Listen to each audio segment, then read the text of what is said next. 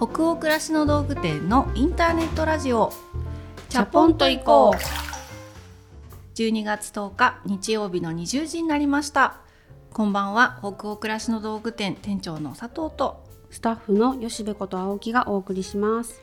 インターネットラジオチャポンと行こうでは明日から平日が始まるなという気分を皆さんからのお便りをもとに一緒にお風呂に浸かっているようなトークを繰り広げながらチャポンと緩めるラジオ番組です各週日曜日に放送しています。ね、12月に吉部さんなりましたけど、ね、早いね。どんな風に最近過ごされてます、うんうんうん、クリスマスのちょうど直前っていう感じ？はいはい、うん、何月だったっけ？10月の終わりぐらいに富士山の麓にドライブに行った時、うんうん、すごく紅葉が始まりかけてる時期ですごい綺麗だったんですよ。しかもそんなに混んでもなくって空気もまあ冷たい日でうわ最高だなと思って本当にそれでフレッシュできたんですよね。なんか冷たい空気ってやっぱなんか気持ちも頭もすっきりするなと思ってそういう時間作りたいなって思って今東京にいるんですけどね。あの紅葉？まだまだですね。まだまだ。イチョウが。イチョウがまだまだここから本番っていう感じだよね。うんね、私たちの暮らしてる地域もね今年はなんか雨が少なくてちょっと天気がいい日が多いよね。うんうん、ね嬉しいね。だから葉っぱと葉っぱの色がこう重なり合ったあのいろんなオレンジだったり黄色だったり赤だったりがこう混じってさ、うんうん、紅葉して重なり合ってるところに日が当たってたりなんかすると、もうお散歩しててはーってなりますよね。はーってなるね。ねであれを思い出すんだよね。あの吉本バナナさんのデッドエンド。そうデッドエンドの思い出の表紙。そうあれ読みたくなるんだよね。あ同じです。そう、ね、なんか吉本バナナさんのデッドエンドの思い出とかあと江国香織さんの小説の世界とか、うんうん、なんとなくこの季節外歩いてると私もその2人の作家の小説を思い出します。あのしっとり感、うん、ちょっと恋しくなるんだよね。確かに。皆さんもどんな12月を過ごしていらっしゃるでしょうか。はい。じゃあ今夜もチャポラーの皆さんからお便りたくさんいただいていますので2通ほどご紹介したいと思います。千葉県にお住まいのラジオネームいもこさんからのお便りです。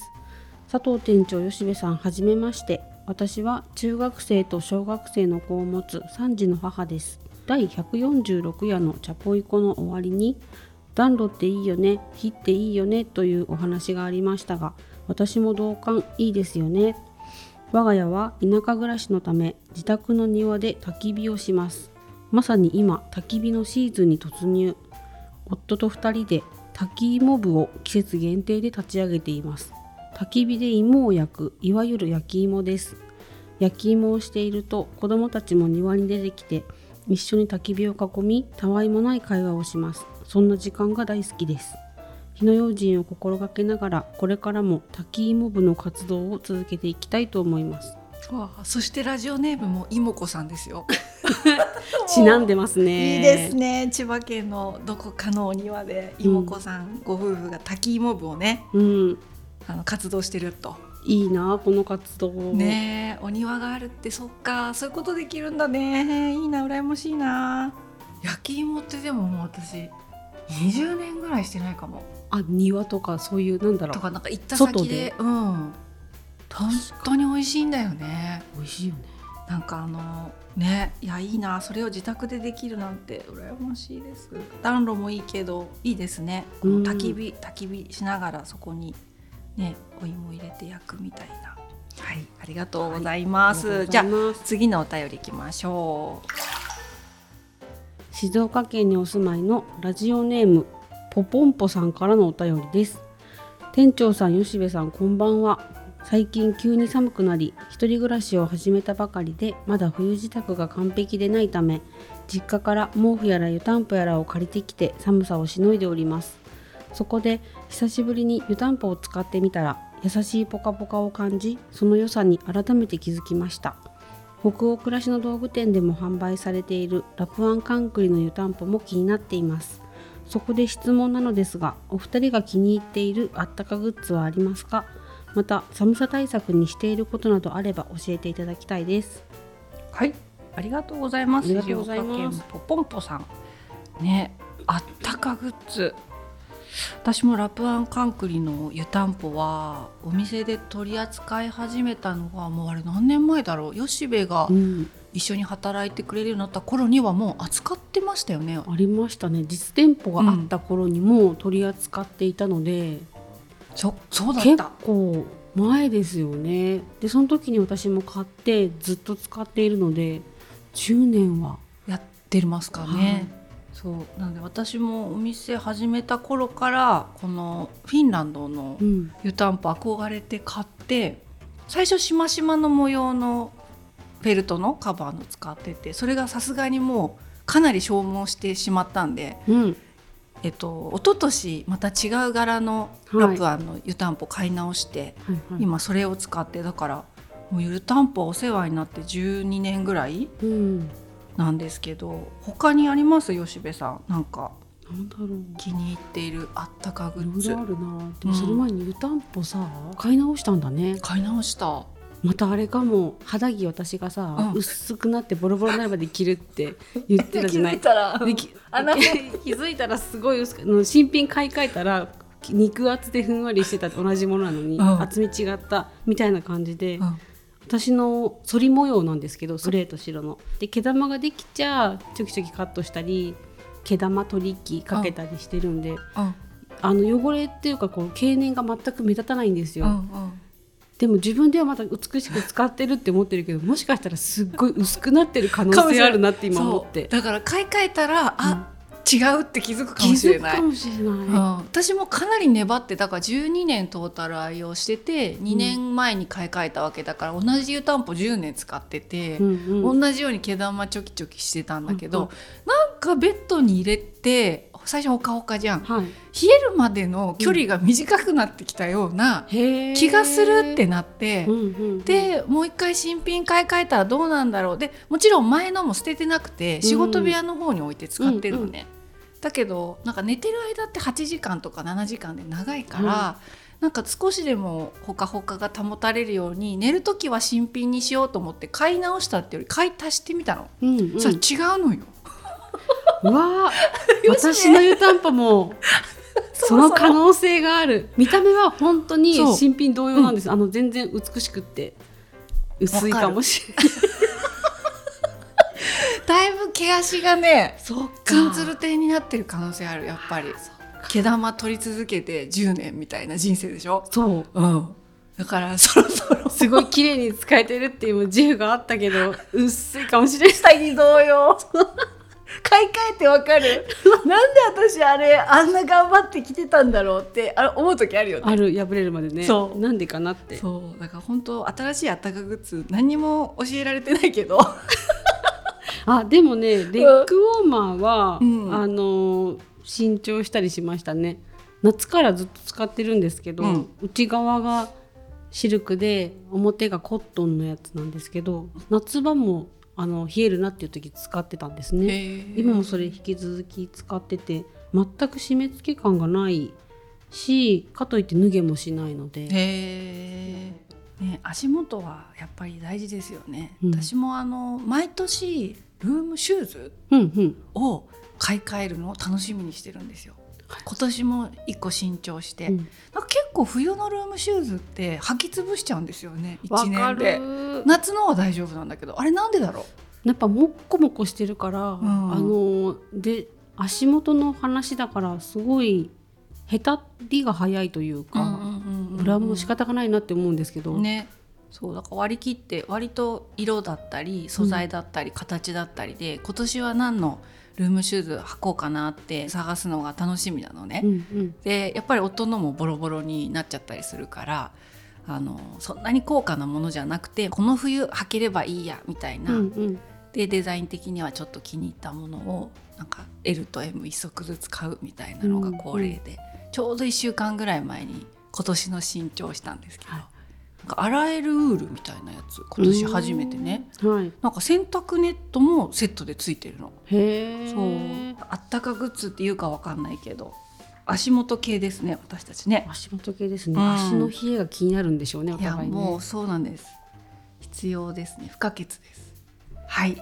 じゃあありがとうございました。その他にもたくさんのお便り本当にありがとうございます。ありがとうございます。お便りはすべてチャポイコスタッフ全員で楽しく興味深く読ませてもらっています。さて本日はですね、えーちょうどだから12月今日が10日ということなんですけれども、えー前日の9日に販売スタートしたばかりの当店、ね、オリジナルでは本当に初めてのうん。お顔のスキンケアアイテムはい。えっと、オイルインミストという商品を発売をさせてもらいまして今日はあの私自身も開発をあのリードしたのでそのなんか開発の裏話みたいなところを、えっと、交えながらおしゃべりする会にしてみようかとなりました。はい。結構お店としては本当に新しい取り組みとは言ってもあの急に思いつきで作ったというよりは本当に長い構想期間と開発期間を経てやっと12月になんとか乾燥シーズンに間に合う間に出したいと思って頑張って作ったんですけど、でちょうどですね吉部さんが商品ページをこうお客さんに紹介するためのページを作るっていう編集の仕事を長年してるじゃないですか。うんうんでくしくもこれの担当だったんですよね。そうなんですよ、うん、なので、はいあの結構2人とも関わりが深い商品だったのであの奇跡的にちょっとチャポンと行こうで商品のお話してみようかなって思いました。はいはい私もあの吉部さんと一緒に撮影の現場もね立ち会わせてもらって、すんごくなんかあの日いろいろな気持ちがじわじわと現場で押し寄せました。なんかスタッフにいずれスキンケアをやりたいってことは話してたんですよ。うんうん。ちょうどだから3年4年くらい前ですかね、にメイクアップのアイテムからあの始めたんですけどでもいずれどんどんその私たちにとってもそしてお客様にとってもより切実なその単にこうお化粧するっていう行為の先にあるもともとのなんていうんだろうお肌とか、うんうん。そういうところでなんか使っていきたいな愛用していきたいなって思ってもらえるようなもの自分たちもそう思えるようなものを作るっていう過程にいずれ行き着きたいっていうのはすごく始めた頃からあってなので、まあ、ある意味で足掛け4年ぐらいうんうんうん。その頭の中では準備期間があって、うん。なんでそんなにスキンケアアイテムっていうのうんうん。は時間がかかったんだろう、そのスキンケアアイテムを作るっていうこと自体はやろうと思えば世の中にそういうプロのうん。その会社さんがありアドバイスをくれる方がいるっていうことは分かっていたので、やろうと思えばできるっていうことはもう4年前から分かっていたんですけれど、うんやっぱり北欧暮らしの道具店がお客様と培ってきたこう時間とかあの新しく知ってくださったお客様も含めての大切に自分がしたいと思っているその関係性みたいなことに思いを馳せた時にスキンケアやりたいからすぐやるは違うなって最初から思ってたんですよ。うん。ん。でもなんかうっすら感じた今あのどなたにどういうふうに届けるかっていうのを聞いた時にはい。ああでもその人のうん。起きたての顔とか、うんお風呂上がりうんの綺麗にした顔の上にまず乗るんだもんなって思うと、うんちょっと緊張しますね。緊張するんですよ。でやっぱり正直な話私たちってまず雑貨屋さんから始まったじゃないですか。はい、でそれからお洋服も扱うようになって、で自分たちで、まあ、物を作るようになってで今本当にオリジナルの雑貨とか、まあ、コスメ含めてお洋服も本当にお客さんに受け入れてもらえるようになってっていうお店のまあ約17年ぐらいの歴史を積んでくる中でまず雑貨だったりインテリアだったりお洋服っていうところの延長的に買っていただけるような、まあ、口紅だったりとかアイカラーだったりそういうものから徐々にハンドクリームっていう保湿に行き、うんうん。リップバームを作ってみたりしてああのすごく使ってよかったっていう方とのなんかこう一個一個の点を打ちながらやっとこの 顔うん。吉部が言った起き抜けの顔にいきなりつけるとか、うんうん。寝る前のお顔につけるみたいなものになんか34年かかってたどり着いたみたいなうん。気持ちなのでいきなりやっぱそこ行ったらびっくりされちゃうかなとか、うんうん興味本位とか好奇心で買ってくださるお客様最初いるかもしれないけどやっぱりそこは一足飛びじゃなくてなんか時間をかけて行き着きたい景色だなっていうのがすごくあったんですよ。うん。で化粧水とか乳液っていうのは基礎化粧品としてあるじゃない、はい、それを最初は検討してた基礎化粧品作るぞっていう時それがあったと思うんですけど、うんうん。なんでオイルインミストだったのかなっていうのもなんか気になってました。そうだよね。なんあかと最初聞きなじみがなくて、あオイルインミスト。何みたいなことですよね。調べるとうん。いろんな商品があることはわかるんですけど、なんだろうって思いました最初、うんなんかあの本当に化粧水とかそのいわゆる保湿の美容クリームとかっていうものもあのしっかり時間をかけて今後作っていきたいなみたいな好奇心はめちゃくちゃあるんですけどうん。なんか最初にそのお顔のものに行くなんて布石というか一つ目のプロダクトってすごくブランドにとってもお客様の関係性にとってもシンボリックなものになるだろうなと思ったんです。うんなので自分の発想だといきなり最初からクレンジング化粧水クリームみたいな感じで、うんフルラインナップで北欧暮らしの道具店がスキンケアシリーズ出すってなんか違うなっていう感覚がずっとあったんですね。うんまあ、もちろんそうされて喜んでくださる方もいたかもしれないんですけどなんかやっぱりすでにお客様のいろんなこれまでお会いしてきた方とかを想像したりする中ですでにご愛用のものって言ってあると思ったんですね。はいありますよね、うんうん。ご自分のお肌に合ったもの、うんで私も結構一揃え全部のシリーズを使ってなくて化粧水はすぐ近くで買えるこれ。一番やっぱり消費するから、うん。でもクリームはやっぱ年齢とともにちゃんとお金をかけて、あのふしっかり蓋をしようとかなんかシートパックも入れようとかって、うん。年齢とともに買い方も変わってきたしそのずらっと並べた時の並びもさまざまなブランドになってきたんですね。うんその中のどこかに北欧暮らしの道具店のスキンケアを1個入れてもらいたいって思った時に、どういうものだったら取り入れていただけるかな自分も取り入れたくなるかなっていうことをずっと考えていろんなその化粧品業界でキャリアを積んでこられた方とお話をさせてもらってあのアドバイスをいただいたりする中で、えっと、私が40代の中盤ぐらいから後半に差し掛かる頃に自分がプラスして取り入れて一番良かったと思っているのがこのオイルインミストっていうものだったんですね。へー。個人的な経験から。で化粧水とかは変えてないんですね。うん。その化粧水の前にだったり最後のスキンケアの仕上げだったりなんかこうメイク直しの時だったりにその単なる水分系のミストではなくて、えっと、オイルが配合されてる、うん。まあシャカシャカ振って使ううんミストっていうのが、えっと、すごく肌なじみがよくってなんかあのどんどん40代後半になってこう水分が蒸発してどこに飛んでっちゃってんだろうみたいなのが秋始まりぐらいにあったんですけど、うんうん。そのなんか粉吹き加減がこうすごく落ち着いて感じられるようになったり、うん。ただやっぱりその自分が使っていたものだとあのもうちょっとさっぱり感欲しいなであったり天然のそのアロマの香りとかも一緒に嗅げたりすると、うんなんか深呼吸が促されてうん。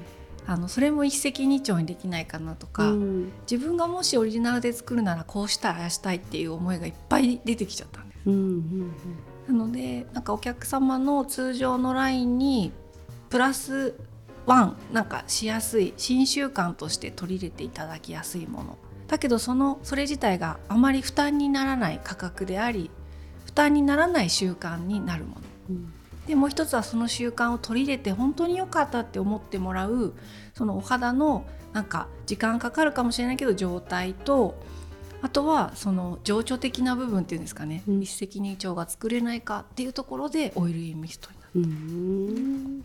いい香りだよね。る。ね端的に言うと柑橘の爽やかな香りだなって思うんですけど、最後にちょっとうんしっとりしてるというか、うんうん。ちょっとスパイシーな感じがしてて、うん。なんだろうなんか飴っぽい落ち着きがあるっていうか。あー。飴っぽいってなんかいいね表現がね。なんかいろんなサンプルがあったんでしょうね。で私が最後の2種類ぐらいになった時うん。に絞られてる時にどっちにしようかっていうそのジャッジの現場にたまたま通りかかったのか呼ばれたのかちょっと嗅いでみてって言われて 皆さんに その開発に関わる。められがちだよね。そうそう。でこっちとこっちどっちがいいっていうのを、うん。本当に下情報なし。うん。で、本当ブラインドテストみたいな感じですよね。A そと B どっちがいいみたいなこと言ったら。その多分こっちだと思うあの今商品になってる方だと思うんですけどやっぱすごいほんとちょっとの違いでうん。明らかに違うっていう、もう一個の A の方がすごい明るい香りだったんですよ。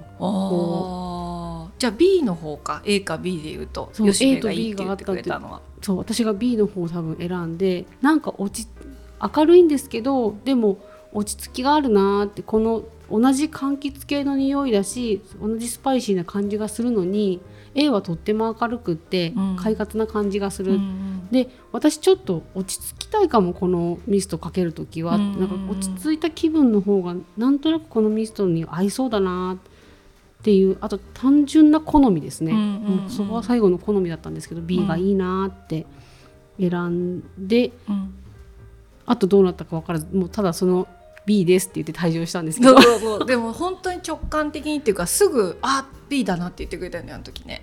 あれ直感でしたね。あれチームでも分かれてたんですよ、結構。意見が。あそう A と B で。うん。で最後いろんな香りの中でだから実際仕上がった、えっと、のはベルガモット。うんうん。フランキンセンス、それからゼラニウムヒノキとかがブレンドされててまあその柑橘がふわっと立ちながらもどこかウッディな、うん。あの感じもしつつ最後あらゆるサンプルからもう私もスタッフも開発スタッフも1週間中もういろんな香りとうん。いろんなオイルの濃度のバランスのサンプルをもう数本持ち歩いて生活していてうん。あらゆるシーンで顔にいろんな時間帯にかけてうん。その保湿感ベタつきはどうかっていうのと香りをこうジャッジしていったんですね。うんそれが多分 A と B に行き着いて、うん運命の選択みたいになった時に「吉部呼ぼう」って でみんなもうあの面白かったのがもう皆さんあの向き合いに向き合いすぎてる方たちが集まってもう A だか B だかもうどっちに決まってもいいんだけど本当わからないみたいなそういう雰囲気ですよね。もう向き合ってるならではのそうそう。そうでもなんかあ柑橘系がすごい好きっていうのは自覚があったんですけど柑橘でもこんなにこう層がこう、うんキャラクターで言うとこう陽キャから陰キャまでこう 柑橘の中にもあるんだっていうのがそのレイヤーがあるなっていうのを知れてあれ面白かったですね、うん、そうなんだよ。感じ方が本本当に違ったのが面白かったです。なんか私もあんまりこう眩しい明るい香りにしたくなかったんですね、うんでどうしてかっていうとなんか1年半ぐらい私ピラティスやってるじゃない。まだまだ入門編っていうか初心者レベルではあるんですけど、ただピラティスをやってそのインストラクターの先生に指摘されたのがすごい佐藤さんあの今まで多分仕事とか、まあ、いろんなプライベートも含めて緊張した時に肋骨にすごい力がうん。入ってたうん。人生だったと思うって初めて言われたのね。うんだからとにかく肋骨の中に空気を入れてうん。うん肋骨の中をふくよかにふくよかにしていってあげると、内臓の居心地も良くなるよって言われてずっと最近この1年半肋骨広げてあげようってイメージで自分をリラックスさせたりするようになったの。うんうん。ってなった時にやっぱり深く息を吸うシーンっていうのをその仕事中も作んなきゃいけないんだなと思って。うんうん。だからこうそれにはやっぱり香りの力をあの無理なく使う必要がある。で仕事中にアロマ炊くとかってなかなか会社じゃできないそうからね。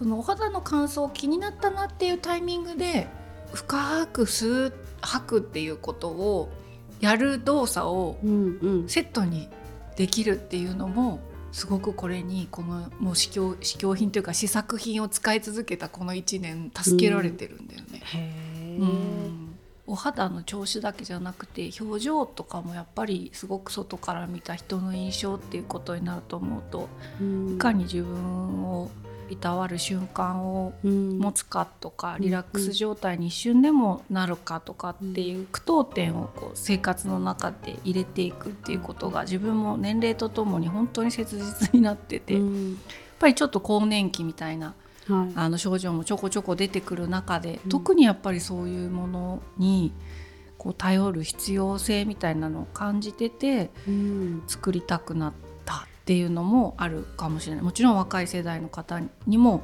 あの本当にベタベタしないのでうん。しっとり保湿を促すから使っていただきたいなと思ってるんですけど。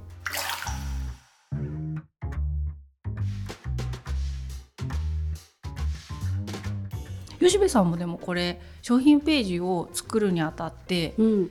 あのだいぶ前からサンプルを渡して、うんうん。実際の自分のお顔とかにうんうん。も使ってもらってたじゃない、はい。なんか使ってた。どうでした？そのお試しで使ってもらいながら。うんうん。そうサンプルをもらった時に、まずそのオイルインミストっていうものが馴染みがないものっていうところからスタートしたので、うん。あのどどこのシーンで自分が取り入れていくのかっていうのがまずイメージができなかったところからうんうん。のスタートだったので、うん。一旦いろいろ使ってみようっていううん感じでしたね。うんでだけど使うといい香りなんですよね、うん。単純にいい香りっていうのはすごく BGM かけるみたいうん。にスッと入ってくるというか、うん。今からこの写真選ぶ仕事するから、うん作業する時この BGM がいいなって気持ち作るじゃないですか。うんうんで香りもそういうものがあって、うん。今日午後ちょっと集中したいけどなんかお昼ご飯食べた後に眠いから、うんうん。ナリンのハーブオイル首筋に塗っとくかとか、うん。そういうのと一緒であのこれからこうしたいなっていう気持ちをちゃんと作るしあとさっぱりさせてくれるんだなっていうのがまずは発見でした。音楽とか香りとかっていうのはあそういうふうに自分が必要としてるシーンがいいつもあったんだなっていうのを意識的に気づくことができたなっていうのと、うん。で普段からそんなにスキンケアすごい好きなので、うん。乾いたっていうのがあんまないんですよ。うんうんうんわあ今日すごい突っ張ってる乾燥してるっていうのは日頃からそんなにないですけど、えっと化粧水の前にうん。顔洗った後にこう吹きつけるっていうのを毎日続けてたら、うん。これなんかよく個人の意見ですみたいな あの注意書きが入るやつだと思うんですけど本当これ私の個人の意見なんですけど表面が保湿されてるとふっくらしてくるから毛穴も目立たなくなるんだなっていうのを保湿なのかなっていうこへうー。のを観察するのが楽しかったです。ああそうなんですね。すごい。もうかっこ個人の意見ですそうすごい個人の意見ですけど 毛穴が目立たなくなる商品ではありません。そう。そう。だだから本当に短い期間でそういう風に感じられるかっていうのはわからないんですけど、本当に1ヶ月とか3ヶ月とか半年1年ってあのプラスしていただくことでうんあの本当に単なる気分転換商品ではなくて、うんあの自然にこう水に溶けやすいオイルを配合されているので、こう奥から徐々に徐々にふっくらさせてくれたりうん。ブースターっぽくね吉部さんみたいに使うと、はい。あの洗いたての顔顔にまずそれをシューって3プッシュぐらい吹きかけてから化粧水を入れていくっていうことで、よりこう水分が入りやすくなったり。はい、なんかそれによってね、うん。何がそれ言いたかったかっていうと、うん。あの乾燥してるって自分では気づかないんだなってことだったんですよ。自分そう突っ張るとかないしうん。そんな乾燥してるっていう感じしないんだよな夏だ夏で暑かったっていうのもあるんですけど、うんうん。だけどふっくらしてきたんであ知らないうちに乾いてたんだっていうのが気づけたっていう感じでしたね。乾かないうちに保湿してあげるとなんかちょっとほっぺもつやっとするんだっていううんそっかのが気分が上がりますよね。ね、なので同じような感覚どのくらいの方にね持ってもらえるかわかんないけどでも、うんお客様にも実感あのしていただきたいなと思って吉部さんも一生懸命商品ページ作っているし他のスタッフも私もねインタビューとかを受けて記事にしてもらったりしてるのでちょっとラジオの中でうん。いろんなその成分だったり配合のバランスだったりどうして作ったかっていうことは結構ラジオでしっかりお話ししたいなと思ったんですけどそのどういうあの中身になってるのかってことも絶対一番そこ肝心で皆さんお知りになりたいと思うんですけど開発者が書いたコラムもありますしお店のアプリだったりサイトの方に多分このラジオ配信されてる日にアクセスしてもらうとめっちゃ出てるますよねめっちゃ出てますね。売り切れてないといいね。一、日ではさすがにい。やそれはさすがに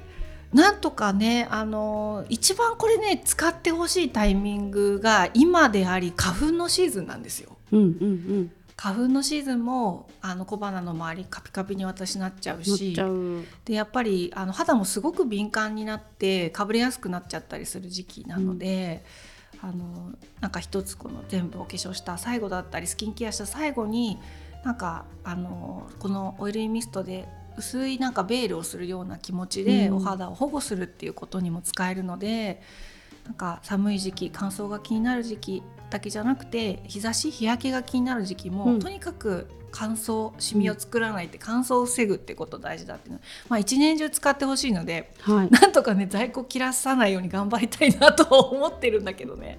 頑張ってください。うん 頑張りでも本当に初めてすぎてあのどのくらいお客さんが買ってみようって思ってくださるのかっていうのが、うんある意味ドキドキですよ本当ですね。やっぱりでもねあのこういったものを使ってくださる方たくさん広がっていくといいなと思ってるし、うん。ちょっと気合い入りすぎてだ今回は本当にあの有機農法で育てられたハーブうんが、あの入っていて、エキスがねふんだんに。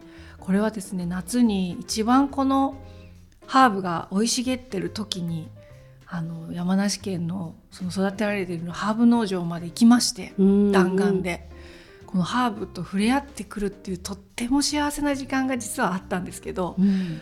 もうめちゃくちゃなんていうのかなこういう表現していいのかわかんないけど本当にいつか私が作りたいハーブ園がそこにあったっていう感じぐらい、うん。もうあった。もう気がいいのめちゃくちゃ空気がいい気がいい、うんうん。そこで育てられてるハーブがいかに栽培主から大事にされてるかがわかるくらい、本当に放置されてない、うん。丁寧に手入れされてて生き生きしてたのみんな、うん。ハーブたちが。うんすごくその現場土に寝転がってみたり立ったりする中で私もなんかその土地からすごくパワーをもらって帰ってきて、うんでそこで採れたハーブが抽出するっていう工程も見せていただいたんだけど、うん。めちゃくちゃ時間かかるのよ。うんうん。一滴二滴って落ちてくるこのうん天然のエキスをこれだけボトルに入れるってどれだけの時間がかかったんだろうって思うくらいなので、その香りも成分もなんか思いを馳せながらお顔にプッシュしてこう抑えてほしいなって、ね本当だね、うん。なんかいろいろ多分こだわりポイントってもう一個一個言い始めたらたくさんあると思うんですけどちょっとあとは読んでいただきたい読んでいただこうかな。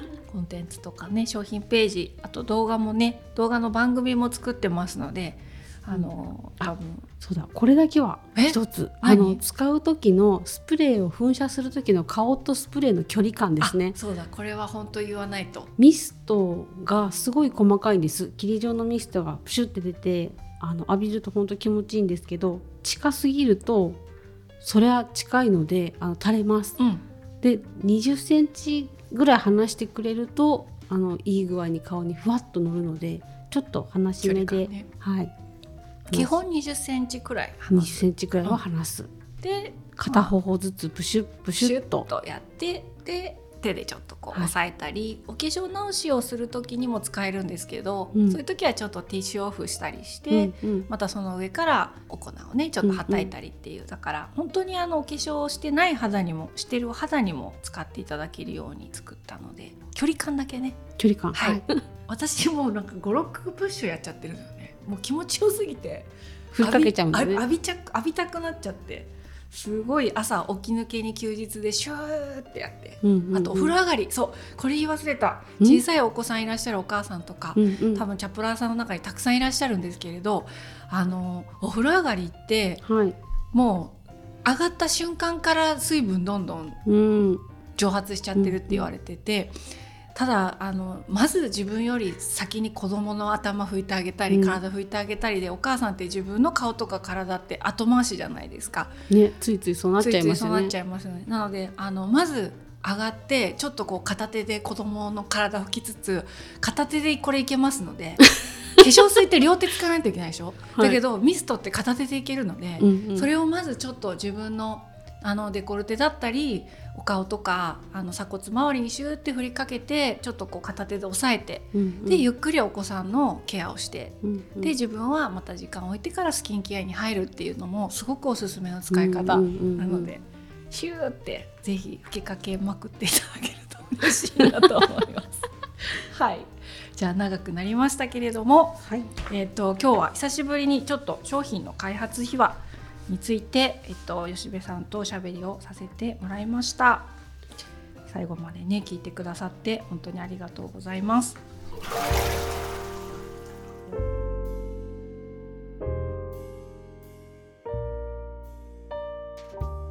今夜のインターネットラジオチャポンと以降はここまでです皆さん本日のお湯加減いかがでしたでしょうか？吉部さん今日はお風呂の温度何度でしょうか？